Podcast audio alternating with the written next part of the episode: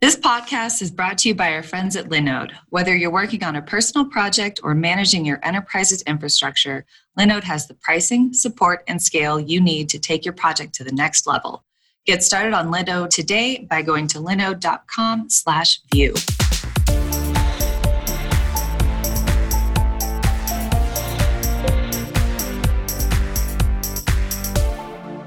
Hey, everybody, and welcome to Enjoy the Vue.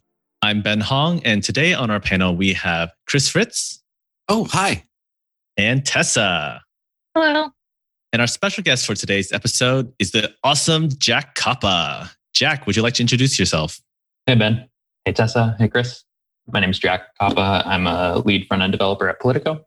I really like Vue. I really like TypeScript. I've been doing web development for, or web and software development for about six years now.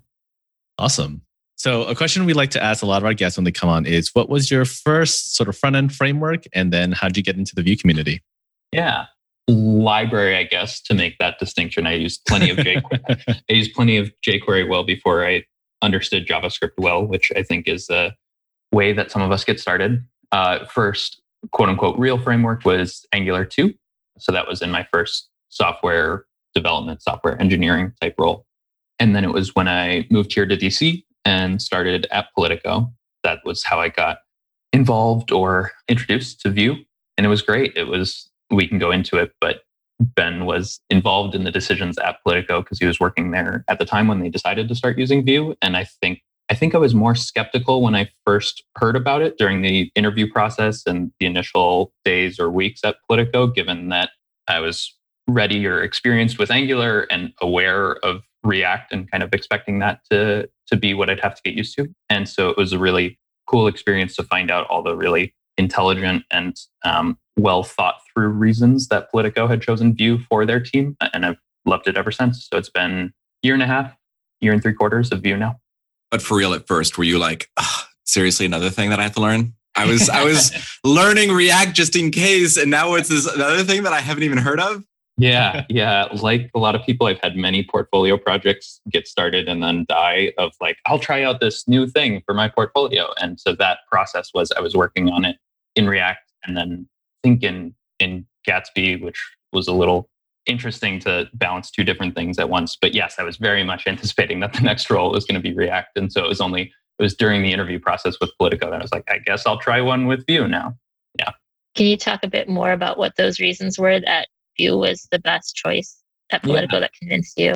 Yeah. Uh, and I'll let Ben be the judge here and chime in and correct me. But the team at Politico is nice in terms of organization, which is a designer or, or a person with a design background is the head of the front end team. And he manages three other designers and or, or primarily designers along with all the front end developers about 12 total front end developers, I think. And so at the time that Politico was first looking for single page applications, uh, because if you go to, so Politico has politico.com, which is the journalism, like public facing website. And then an additional revenue stream or product line for them is Politico Pro, which instead of just being a content management system for journalism is much more of a set of data products. So as Politico started to expand the number of data products that they were offering with Politico Pro, they started to look at what would make sense for a single page application framework. And it was that breakdown of having both people from primarily design backgrounds who are used to just HTML and CSS, and then some people with JavaScript experience. And so I think the really strong selling point was that when you look at a Vue file, if you only know HTML and CSS, you can come in very comfortably and make those changes um, because it looks like HTML and CSS. Whereas React and how prevalent JSX is there, I think most people would agree that getting started with React is a lot more intimidating. So it was picking a framework that would work for everyone on the team. And then I don't know, maybe Ben can um, chime in here. I actually don't know how much the scalability, if you will, of Vue came in in terms of concerns, because obviously React is very well demonstrated in terms of works at the largest scales for companies. And I don't know, given how early of an adopter Politico was for Vue, I don't know if they had those same case studies for working at a large scale. But I can say that we've never run into anything that it can't do, essentially, which has been great. in terms of we get to keep the easy onboarding while having, yeah, this really scalable thing that works quite well for us. Yeah, to chime in a bit on what Jack was bringing up, I would say that scale was definitely a concern for us as well. So we adopted Vue, I think, right around the time I think two had been out for a little while. So we weren't, I think, as early as like the one point Xers, but definitely my my work, especially with Vue, started with the Vue two. And so knowing that they had done a lot of performance testings, you know, that it wasn't as if like choosing Vue for the convenience of HTML and like easy to read CSS was over like having a bigger library than React or was less performant. The fact that not only was it as performant, but even in times showed to be even faster or smaller at times, basically can like sort of convince a lot of the team to uh, sort of move that forward. And so a, a big piece of that credit goes to Hung Soo and Chris Guerreri, um, who both really helped to pioneer that research. Because like most people, I came into Politico looking to gain you know JavaScript front end experience, and so I was like, oh, like, we got to do React. I was like, that was my first thing.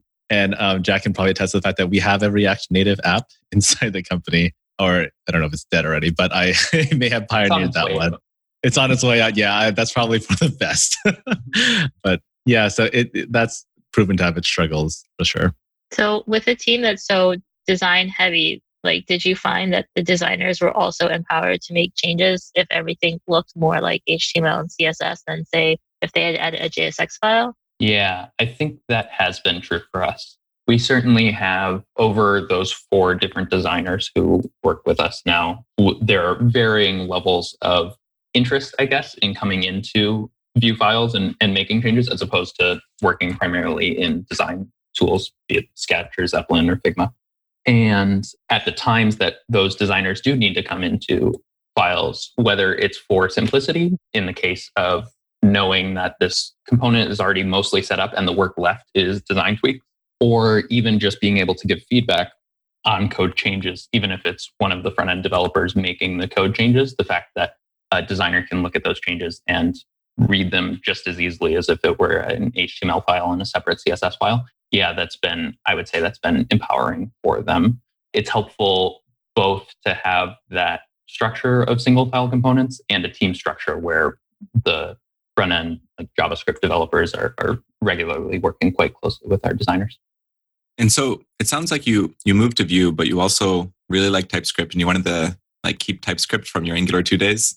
How was that journey? Like how was that decision made? Like what were the reasons that you brought TypeScript into Vue? And did you do it right from the start or or at some point afterwards? Yeah, uh, that was definitely a large part of the motivation was uh, having that there are parts of Angular, I think, as anyone would say, that lots of people enjoy, and some parts of Angular that are a little more idiosyncratic that might have some proponents and some detractors. But I think the part that Angular got very right in terms of longevity and kind of being on top of a trend as it was getting started was that when Angular 2 started getting used, it was all in TypeScript. And so that was something at my previous role that I really enjoyed in terms of how it enabled consistency across a large ish team type safety, all, all those good things, which we can definitely get into. So when I came to Politico, it was a year, year and a half after they had started using Vue. And so at least one or two applications had already been fully developed and shipped and in production as standard Vue 2 apps in JavaScript. And then around the time I got there, there was there were two new applications being worked on for Politico Pro. And in the one that I was on, I at least broached the idea of TypeScript, essentially saying, I think our team is large enough here that we'd benefit from it. I think, from what I understand of Vue documentation with TypeScript, in that more and more articles seem to be being written, more and more cases seem to be being figured out by the Vue community of how TypeScript fits into a Vue world. And feeling pretty confident that, like, I, a very often incompetent developer had been able to pick up TypeScript roughly at the same time that I was picking up just a, a front end framework in general. So I felt fairly confident that the learning curve would be manageable. And so, with support from Ben and other developers at Politico, we decided we would experiment. That is, just write the code base in TypeScript with Vue for one of those applications. It was a directory application, so like members of Congress. And then for the other one, which was our primary news application for Politico Pro, it would continue going forward as a JavaScript application.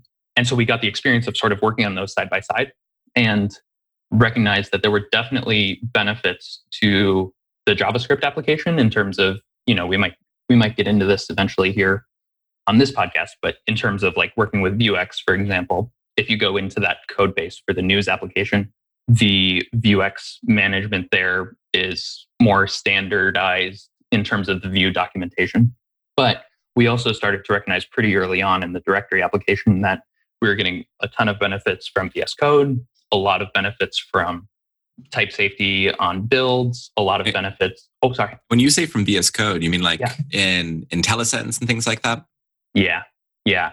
So if you're opening up a view, a Vue file that's written in JavaScript, and, and this is, I think, has been discussed a lot about how Vue 3 will sort of adjust to this experience. But if you're opening up a Vue 2 JavaScript file, often when you're in VS Code, you get none of the IntelliSense in terms of autocomplete or suggestions for available methods or telling you if a property is wrong, for example, mm-hmm. or misspelled. You usually don't get that with a Vue 2 component because there are just certain things about Vue that Vue handles with its magic is one word, but it's uh, how it manages things like this dot. What? Yeah, it, it, has it has its own compilation step. Yeah, like with with a dot Vue file. Yeah, yeah, exactly. And so that step is is at this point not possible for TypeScript to know things about by default. Mm-hmm. In the way that if you open these days, often if you open a JavaScript file in VS Code, you'll still get a lot of assistance. And that's just because TypeScript is out in the JavaScript ecosystem a lot. So a lot of the packages that you're using will have TypeScript information about them. So, anyway, as soon as we started using in, in Vue, you set lang equals ts. And for us, we did vue.extend is just the way that you start writing TypeScript components. As soon as we started doing that, we started to see those VS Code IntelliSense benefits of seeing autocomplete or recognizing when there were typos or we had forgotten what the shape of an object was. And so that was really empowering and exciting, I guess, on that directory application. And the, the very long story short, at the end of that, is future applications have all been done in TypeScript now. And even for that news application, we've kept a lot of it as JavaScript because it's working and it's just not worth the effort to convert those things over if they're already working. But there are parts of that news application where we've converted either individual files to TypeScript or certain complicated components, we've converted them to TypeScript. So yeah, that that sort of simultaneous experiment of doing one of each actually did a really good job for us, I think, of highlighting both the benefits, some of the downsides, and ways that we could mitigate those downsides of making TypeScript work in Vue. So was it always a question of like TypeScript versus no TypeScript, or was anybody like, well, we should also test something else like Flow? Mm. Yeah, for us, actually, I think it was just TypeScript versus no TypeScript. Part of that was probably based on uh, my own biases, in that if we were going to adapt a static typing approach to JavaScript, it would be beneficial to have someone on the team who had used that approach previously. And I don't think anyone on our team had much, if any, experience with Flow, definitely not myself. But I think I and other members of the team felt fairly confident about the way those two languages were developing in terms of ecosystem support. And we felt pretty confident about TypeScript being both writ- fairly well written about in the Vue community. And I can't claim that we benefited from the knowledge about how Vue 3 was going to be written in terms of the source code. Once that came out that it was being written in TypeScript, I think that was another positive reinforcement for the decision. But yeah, most of the choice was whether or not we would invest the time to learn any statically typed language. And then it was primarily just based around what we had experience with and how we hoped we were envisioning where the JavaScript ecosystem was going. So it sounds like the transition was mostly like sunshine and roses from what we've discussed so far. Was that how it was, Jack? Absolutely. There were no downsides. It was pure bliss. Um, you mentioned before that there were some advantages to to the JavaScript application as well that you saw, uh, particularly in Vuex. Yeah, I think that I, I think now might be a, a good time to dig into that a little bit, which is the frustrations or the non sunshine and roses parts of using TypeScript were when we felt ourselves having to. We have one coworker in particular who's always been a little more skeptical about TypeScript in a useful way because he helps to point out some cases where maybe, you know, essentially maybe it's not worth it here. And his objections are usually along the lines of where we have to write code that is longer, more verbose, or not necessarily more complicated, but often just more code to quote unquote satisfy TypeScript. Feels like a lot And- of boilerplate sometimes. Yeah, yeah, yeah, yeah. So Vuex is probably the best example of that, which is in the same way that Vue has a compilation step where you can't in a in a statically typed language, you won't be able to know the shape of what this for a component is because of that compilation step.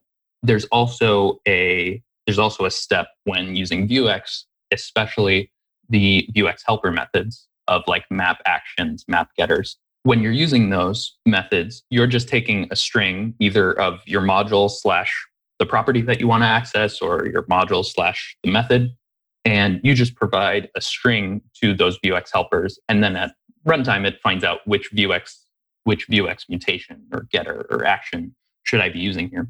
That is not something that works well with TypeScript because TypeScript isn't in the business of parsing out strings and sort of guessing how they're going to be compiled. TypeScript is intended to statically analyze code that exists, you know, while you're writing it. So what that means is that if you want to use Vuex in a TypeScript file in a type safe way, which we just mean a type safe way for us just means that TypeScript is able to know the shape of objects involved. It's not giving up on those objects. It, it knows and understands the code that you're writing.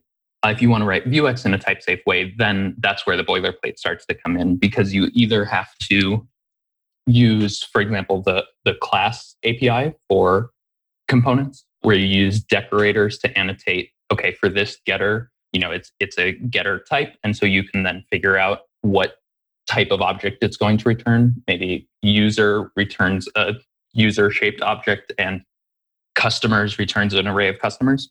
So you can do that with the class API for Vue, but that's something we actually decided to avoid, at least at the beginning, because we wanted to avoid lots of, or, or we wanted to avoid additional overhead to start writing code in TypeScript components. So we stuck with what I think people refer to as the options API for Vue, where it's just an object. And that means you have to use, at least what we've found, is these higher order functions that wrap Vuex methods. And the long and the short of it is that now for each Vuex mutation or action or getter, instead of being able to do just map state and your set or map action and your set, you actually have to wrap each action in this higher order function, which handles annotating the types. And you have to write out each computed property, for example, that you're interested in from Vuex. You have to, you can't do map all my getters here and map all my actions here. You have to write out each one. And like at this point, I want to get the users. At this point, I want to get the customers. So the TLDR after a very long summary is that our TypeScript code bases now, the ones where they maintain type safety for Vuex, does work and it's possible to still use that pattern, but it's got a lot of extra code and you have to take time getting used to it. It means that when you're coming into the code base and you Google, you know, why does my Vuex code here look like this, you'll get a lot fewer results than if you're in a JavaScript component because that's been the standard paradigm by which people access Vuex up to this point. And so keeping in mind like documentation hurdles for new developers is another potential downside. Speaking of documentation, have you found that using TypeScript with Vue has affected your onboarding, whether to make it more complex or more structured for people who are new to Play? Yeah, I would say if we've had, since we started using TypeScript, we've had at least two full time developers come on and a couple different contractors, and all of them uh, having not used TypeScript in any significant manner up to this point. And I would say the the overall result of that has been quite positive in that the onboarding time in terms of getting used to writing TypeScript code or reading TypeScript code is really quite manageable. We I actually I took the time to chart out a little bit what our TypeScript in Vue experience has been like. And for the first seven months or so, we only had one application that was in TypeScript. And at the end of those seven months, we added it to one more new repository. And that's in comparison to maybe seven or eight JavaScript Vue repositories. But at that seven or eight month mark, it started to shoot up a fair amount. We now have, I think it's eight applications that are at least partially or entirely TypeScript Vue applications. And the deciding point there was making sure that we felt comfortable that all developers would be able to start working in those repositories. We started adding all developers to TypeScript PRs so you can get used to just kind of the basics of what, what makes a component TypeScript and then also some of the TypeScript specific syntax, just like annotating, annotating function arguments or annotating return types. And so that aspect of onboarding was really quite manageable. And now I think we we have no doubt that any of our developers feel quite comfortable in the TypeScript uh, code bases. And so where it really shines for onboarding is if a developer who previously, for example, hasn't worked on that directory application uh, comes into the code base, maybe maybe we have a sprint or two of adjustments, either maintenance or new features for that directory application, and it's not the same developer who originally worked on it or any of the same developers.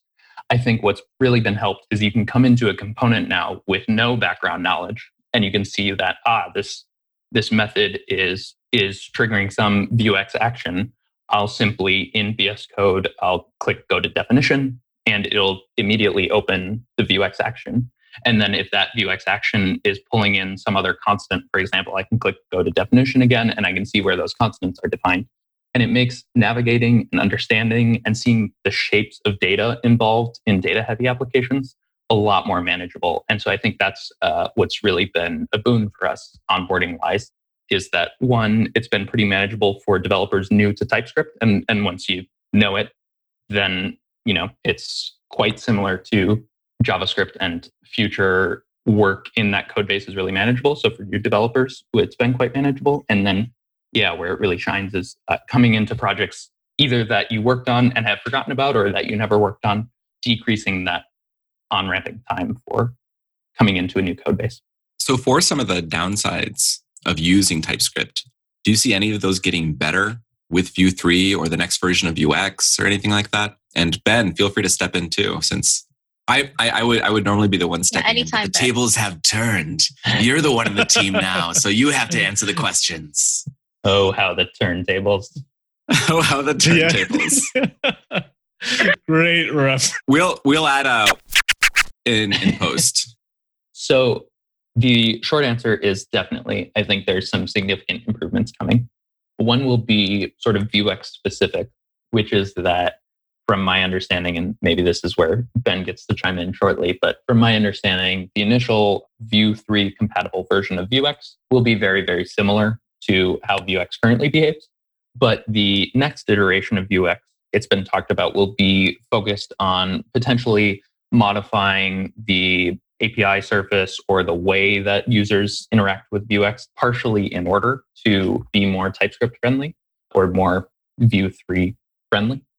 And I think it's also exciting to see that in the same way hooks in React have changed a little bit what the quote unquote React community thinks in terms of state management for large React applications. Essentially, React had a very, very similar potential paradigm change, which is that Redux, which is part of the inspiration for Vuex, was the primary way to, to implement state management in React apps. Now, hooks, which are very similar to the composition API in Vue 3, allow for stateful management in functional components. So uh, ways to share state. It, part of why I care about that is ways to share state that are type safe, but more broadly, ways to share state that may not follow precisely the Flux implementation that uh, that Vuex and, and Redux share. So anyway, I, I forget Eduardo's project. Talking about Pinia? Yes, thank you. so I think we'll start to see more more potential models for how to handle state management while still getting a lot of the, for example, developer tool benefits that Vuex brings in more of a Vue 3 focused model. And so I'm excited to see what those alternatives are. But that's all focused on this one specific aspect of state management and what that might look like in a Vue 3 world. More broadly, Vue 3 and the composition API is entirely supportive of default type inference and type safety. And so, sort of what I was talking about at the beginning, which is in Vue 2, without lang equals TS and these TypeScript specific syntaxes, you don't get any benefit at all. In Vue 3, it'll sort of be the opposite, which is if you choose to use the composition API approach to a Vue 3 component, TypeScript will just work in the same way that it just works in a JavaScript file, which is for the most part, TypeScript will be able to figure out everything about your code.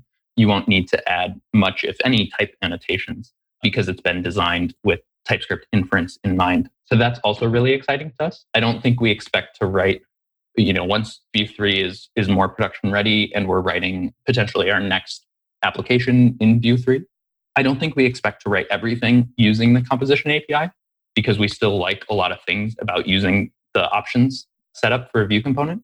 But I think there are certain components that we've already recognized where we think this would be a really great place to use a hook essentially to share state between components or share functionality between components. And we'd really benefit here from having the type inference because it's getting complicated to annotate things in a way that Vue 2 is going to accept. So those those two primary things: one, changes to Vuex or p- potential alternatives that might bring a little more easy type safety to projects, and then two, how natively the composition API will support TypeScript and type inference. Both of those things, I think, will solve fairly significant, or at least the most significant, which up to this point have still been quite manageable for us, pain points in Vue 2. Yeah, to echo some of Jack's points, you know, because things are certainly in flux. So, but as the current state should be coming up beta. So, to Jack's point on the, the idea here is for us to provide a Vue 3 option that still sticks to the Vuex patterns that everyone is basically familiar with at this time. But basically, there is there will be an RFC release, I think, probably sometimes after that is released to discuss about potential changes to the API to make our lives easier from Vuex and to really start to see what sort of new state management patterns exist out there, like the Pinia, like Eduardo had created, who's on the core team that Jack had mentioned. And so there'll be certainly a lot of discussions around that. So I think, you know, for those interested in that, I'm sure we'll have an episode on that once the RFC is out, just to get people up to date on what sort of changes might be coming down and yeah, have a discussion on those ideas. So Vue doesn't want to do the whole like, oh, we'll skip Vue 3 and go to Vue 4 so we can have the same version number as Vuex.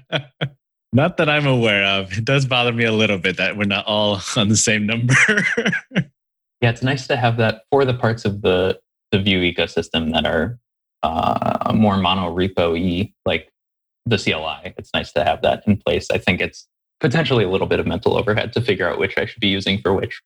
How do you think the transition is going to go from Vue 2 to Vue 3, especially if you already have TypeScript kind of implemented? Yeah, I'm intrigued about it. There are certain things totally outside of TypeScript where we've just been trying to follow along in terms of the RFCs that imply breaking changes. One that stands out to me is in order to support fragments, for example, of multiple root nodes for a component, the idea of removing the automatic like attribute fall through, things like that, where we'll have to think about how much effort will be involved in migrating projects of our size. But assuming as those things and those migration guides I then start to get get fleshed out, I think we're hopeful that it will be possible to migrate at least a couple of our TypeScript Vue projects that are currently under active development to try to migrate those to Vue 3. And then what I think we would anticipate is not making any large scale changes immediately, but that as we start to do additional features in those code bases, we would be happy and excited to start making use of the composition API when it makes sense. And then, sort of in the same way that we started using TypeScript in a greenfield, like a, a new project for the first time, I think we'll be excited once there's an overlap of Vue 3 being available and production ready and Politico Pro likely, or maybe a different product line, having a new application starting development. I think we'll be excited to try out what does a fully Vue 3 application look like, which changes, how often are we using options versus composition, things like that. But I think regardless of how easy or hard migration end up being, I think there are a lot of applications that will just keep as Vue 2 for the foreseeable future because they're stable. They may not be under super active development and things work. Obviously, Vue 2 is a excellent framework. So I anticipate that we will have plenty of applications that don't for the foreseeable future get upgraded. We've been talking a lot about TypeScript, and I'm wondering if you have any tools that you think are really good to work with TypeScript with? So we talked a little bit about VS Code generally and how that works well with TypeScript-defined code bases uh, extremely well. So in addition to some Vuex specific things that are sometimes hurdles or mix-ins, for example, are a little bit of a pain point with TypeScript. Those are all related to the script portion of your components, the stuff that's either written in JavaScript or in TypeScript.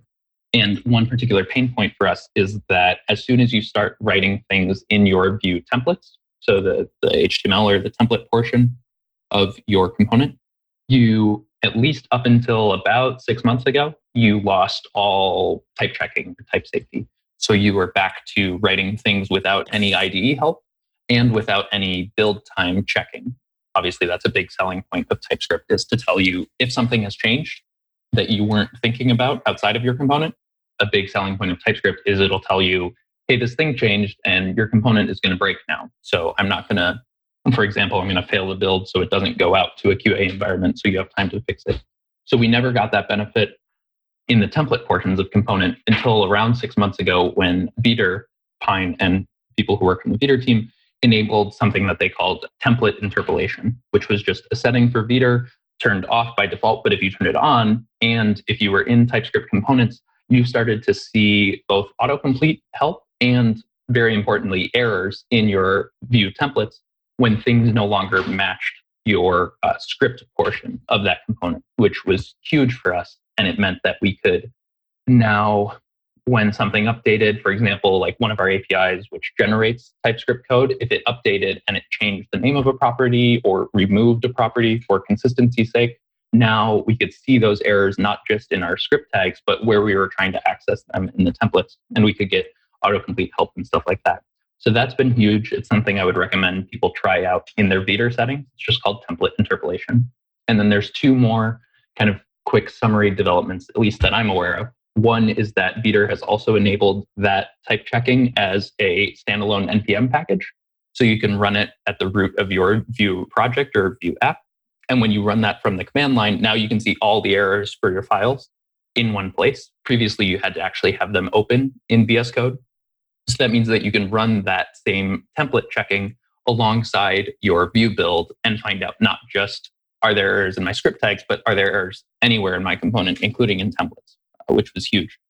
And then the last thing, which is more of a recent development, is Rahul, I believe, from the uh, um, core team, has been working on a TypeScript plugin that does something similar, which is a plugin that instead of Vetur's approach, which is to sort of parse out a .vue file and try to pick out the TypeScript stuff from that and then run it through type checking. This TypeScript plugin, at least in my understanding, has similar results, but is a way to intercept .vue files and make them understandable to TypeScript.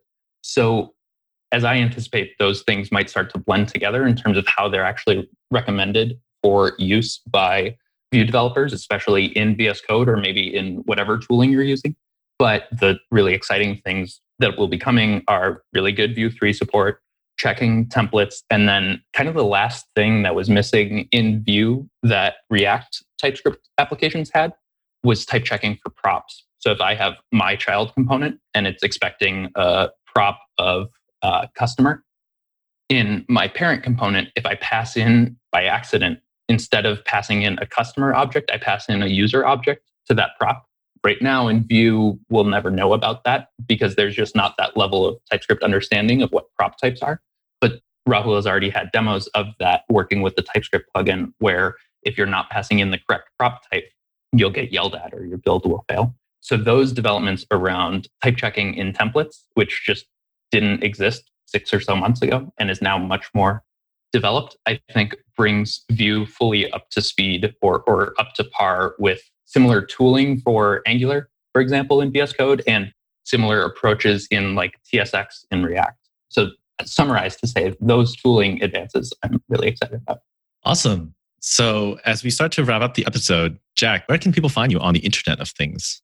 I am on the interwebs. I am, unfortunately, I'm one of those people who doesn't have the same Twitter and GitHub. So I'm Jack Koppa on GitHub, and on Twitter, I'm Jack P. Koppa, or I think searching Jack Koppa, K O P P A on Twitter should pull me up. Sounds good. We'll make sure to include that in the show notes. All right. And with that, let's move on to picks. Tessa, would you like to go first? Wow, sure. What an honor. My first pick is the Supersize Spectacular Bingeathon is still going strong through the month of April on USA Network. Also, this week I've been trying this site I saw someone recommend to Liz Codes on Twitter called turnipprofit.io and it helps you like understand what your turnip prices are in Animal Crossing throughout the week. So both Ben and Ari benefited from my 459 Bell strike price today. Also, this month through May 5th, I don't remember if I talked about this before, but Sony is giving away the Uncharted collection and also Journey. So if you haven't played either of these, the remakes are free through May 5th. I don't think it's like a, you can only play through May 5th. I think it's just you have to get it before May 5th. So those are both really fun. Uncharted is like an action adventure, kind of like Tomb Raider or Indiana Jones. I don't really have much experience with either of those franchises, but I'm pretty confident that's a good comparison. And Journey is like a, a meditative, floaty cape thing. I feel like if, if you play it, you'll understand what I mean. And then my last recommendation is in the New York Times Magazine. So people who know me might might say that I really like to know the how and why of things. And they used to have this regular column by Rob Walker called Consumed, where he would go really in depth about like one thing. And they discontinued that a long time ago. But in the last few years, they had a new feature called Letter of Recommendation, where every week somebody picks something that they really like, kind of like picks, and they explain like their history with the thing they're recommending and why they think it's really special. And I think that that is a really fun insight to get into different people's opinions in life. All right, Chris, what do you have for us this week? Okay, my first pick is a show called Don't Trust the Bee in Apartment 23. I, I don't think I've mentioned it as a pick before on the show, but it is probably my partner Katie's favorite comedy that exists. And we have a ton of references to it. And it's it's a little bit older now. One of the the highlights, I don't know, there's that one actor who's in a show. Anyway, I don't remember I her name, but she's really funny. And also there is the guy who plays Dawson in Dawson's Creek. What's his name again? Uh, Oh well. Anyway, he he that actor like plays himself in the show, and it's really funny. He plays like an over the top version of himself. My second pick is dessert making competition show called Zumbo's Just Desserts, which is a lot of fun. It's actually way better than similar shows like Nailed It, which which might come up later. But yeah, it's it's a much better recommendation. So if you hear someone else recommend Nailed It, just like watch this instead. My final pick is I've been doing a lot of hiking, like out in the the wilderness, like basically every day to get some sunshine, get some exercise, especially when we're all cooped up. These are some tips for making more interesting hiking. First, read a book called Identifying and Harvesting Edible and Medicinal Plants in Wild and Not So Wild Places. We'll drop a link to that in the show notes. And also get a jeweler's loupe. You know that little like eyeglass thing that jewelers look through? So that'll allow you to like identify plants and you'll be able to see like as the seasons change and stuff like that. Oh, it's like, oh, those those are the plants that are blooming now that I know now the name of. And like I, I can see like, oh, this one's like edible and oh, it tastes kind of tart. Just be very careful when you like eat edible plants. Make sure you know what it is and that it's not something that's going to kill you. And if you do accidentally eat a plant because you didn't follow the like very cautious advice in the book because you just skimmed it, you should have shouldn't have skimmed it. You should have just read it. I don't know why you're blaming me for your death. But if you did die, you can complain to me at Gloomy Lumi, Lumi spelled L U M I. If you if there's anything, yeah, you'd like to haunt Uh, someone, that's the place to go. And those are all my picks. She's not even here to defend herself this week. All right. Well, Jack, what do you have for us this week? I have nothing nearly as funny, but I will attempt to share mildly useful picks. First, a tech one. I mentioned it during the show, but if you're considering TypeScript in Vue or you've already gotten started with it, check out the template interpolation setting in Vetur. There's a docs section of it. It's currently marked as experimental, but if you're in a TypeScript code base in Vetur, it's fully ready to go. And I'd highly recommend trying that out to see how it might surface some potential bugs or errors for you in your template code. So that's the tech one. The what to binge while you've got nothing else to do with your free time recommendation is to take up four hours with Unorthodox on Netflix, show about the Hasidic Jewish community, especially in Brooklyn, in New York. It's just really well done. It is based on a memoir, but it's a filmed show, fictional, I guess, recreation. And it's just really well done. Would highly recommend. It's just a mini mini series, so four four one hour episodes.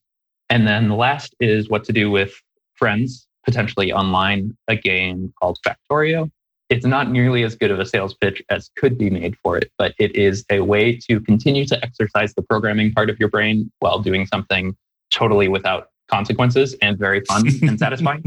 You're building up factories and combining progressively more complicated products with the end goal of eventually launching a rocket, which again, not a great selling point, but I'm, I'm not typically someone to spend a lot of time on video games, something in my childhood about parents not allowing consoles. But I have, oof, over the last week, I think it's been at least 30 hours, last week and a half, I guess. It's a very enjoyable game. And I have to acknowledge, thank you to Ben for introducing it to me. No problem. All right. So, for my picks this week, uh, first of which is Jack's talk. If you didn't have a chance to go to VueConf this year, it's on the Vue Mastery. And so he has a talk on TypeScript and uh, plus Vue at Politico. We can hear more about some of the technical sort of challenges that they've been through. And so, phenomenal talk, definitely recommended.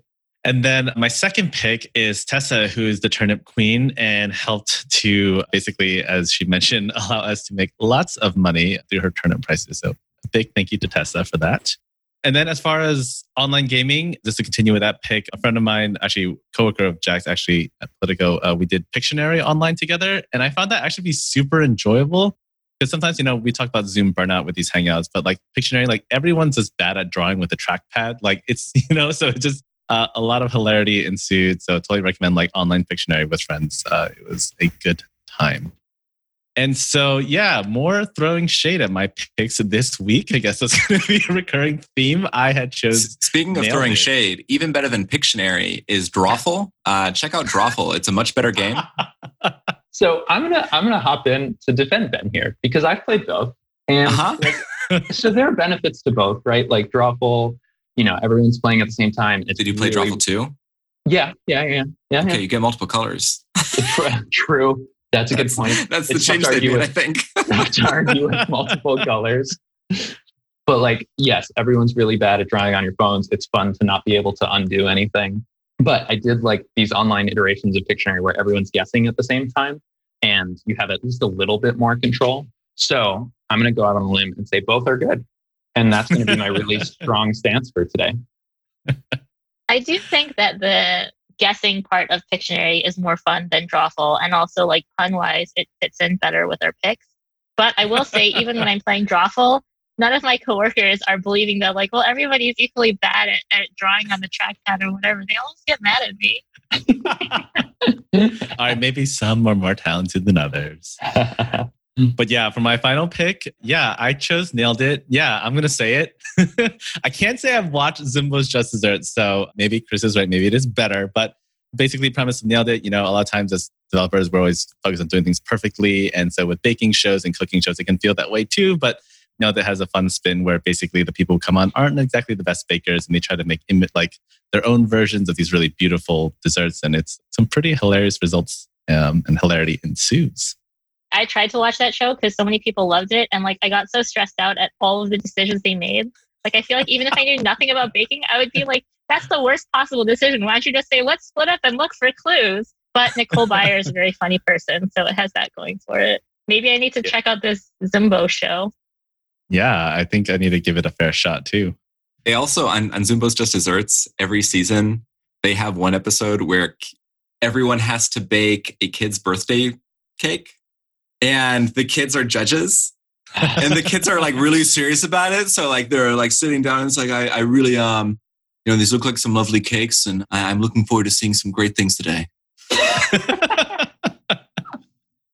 Uh, these these flavors are very very delicate but bad. It's like all the seriousness of a post game athlete interview where they're like trying to be really serious with also all the lack of qualification to say anything profound at all. Oh yes, absolutely. that's I think that's it. Yeah. Although I think I think athletes are actually trained to not say anything profound. I think they're trained to say nothing. So I think I, I think many of them are probably a lot smarter than they seem. the kids get there without any of the training. They're able to completely avoid saying profound things without anyone telling them not to. Um, but but sometimes sometimes it is profound. Yeah, sometimes it's like more profound than even they realize. I won't spoil too much. Oh, and by the way, Krysten Ritter. Krysten Ritter is the person who's really funny on Don't Trust the Bee in Apartment 23. And James Van Der Beek is the person who plays Dawson in Dawson's Creek. If you are yelling at us the whole time because you knew who it was, you can tweet your answers to, once again, at Gloomy Lumi. and we look forward to hearing like anyone else who's in that show that we forgot. Awesome. And with that, a quick shout out to Paul. Sorry if I butchered your last name, Salets, for um, using our topic suggestion to suggest that of us talking about TypeScript. So thanks for using that. And yeah, that is it for this week's episode. Thanks everybody for listening. And until next time, enjoy the Vue. This podcast is brought to you by our friends at Linode. With 11 data centers worldwide, including their newest data center in Sydney, Australia, enterprise grade hardware, S3 compatible storage option, and their next generation network, Linode delivers the performance you expect at a price that you don't. Get started on Linode today by going to linode.com/view.